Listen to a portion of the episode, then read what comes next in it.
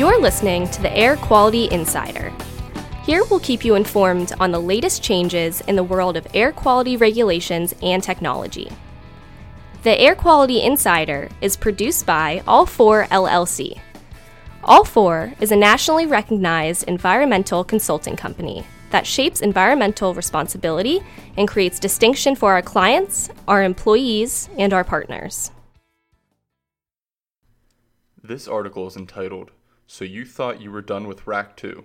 Think Again. Written by Roy Rakiewicz. Published on May 22, 2019.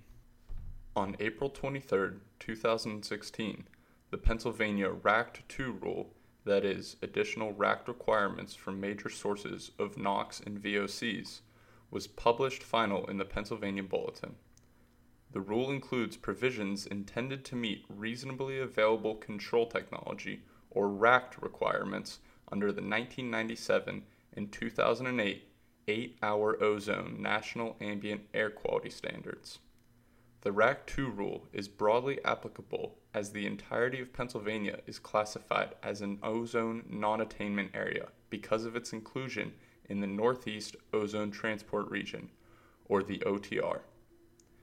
As many affected facilities recall, the RACT 2 rule included tight deadlines that required potentially affected facilities to very quickly evaluate rule applicability, consider avoidance strategies, accept synthetic minor permit conditions, determine if affected sources met presumptive RACT emission standards, develop compliance strategies, prepare case by case alternative RACT determinations, prepare plan approval and or operating permit modifications, implement monitoring requirements, submit plans and applications by October 22, 2016, and, as applicable, comply by January 1, 2017.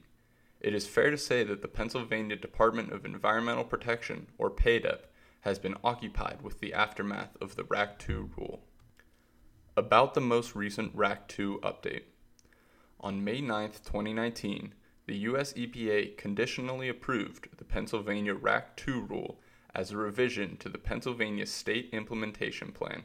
Final approval of SIP revisions is generally a formality as the implications of such rules are experienced at the state rule level. However, the fact that US EPA only conditionally approved the rule will result in a bit more activity by PADEP US EPA, and affected facilities over the next 12 months. The conditional approval by US EPA stipulates that by May 10th of 2020, multiple things will happen. 1. All facility-wide or system-wide averaging plans approved by PADEP under 25 PA Code Section 129.98, including, but not limited to, any terms and conditions that ensure the enforceability of the averaging plan as a practical matter, that is, entity monitoring, reporting, record keeping, or testing requirements. And 2. All source specific RACT determinations approved by PADEP under 25 PA Code Section 129.99, including any alternative compliance schedules approved under Section 129.97K and 129.99i. The site specific RACT determinations submitted to EPA for approval into the SIP should include any terms and conditions that ensure the enforceability of the source specific RACT emissions limitation as a practical manner. That is, any monitoring, reporting, record keeping, or testing requirements. You may be asking yourself, what does this action mean for your affected facility? The answer depends on where PADEP stands on the review of your RACT 2 submittal.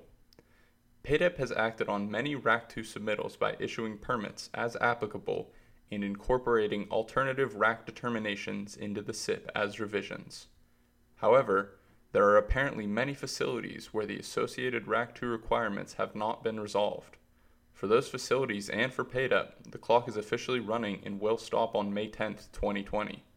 We expect that PADEP will focus resources on finalizing RACT 2 reviews, issuing permits as applicable, and developing SIP revisions for US EPA and public review that reflect approved facility wide or system wide averaging plans, alternative RACT determinations, and alternative compliance schedules. If your facility has submitted alternative RACT proposals and or averaging plans and has yet not received approval and associated permits from PADEP, you can expect to hear from your regional office in the near future. It may even be in your best interest to reach out to PADEP to assure you will have the time to work through any outstanding RACT 2 items. You can be certain that PADEP does not intend to receive a SIP deficiency letter from US EPA next May. That was So You Thought You Were Through with RACT 2. Think Again. Written by Roy Rakiewicz, published on May 22, 2019, and narrated by Morgan Gray.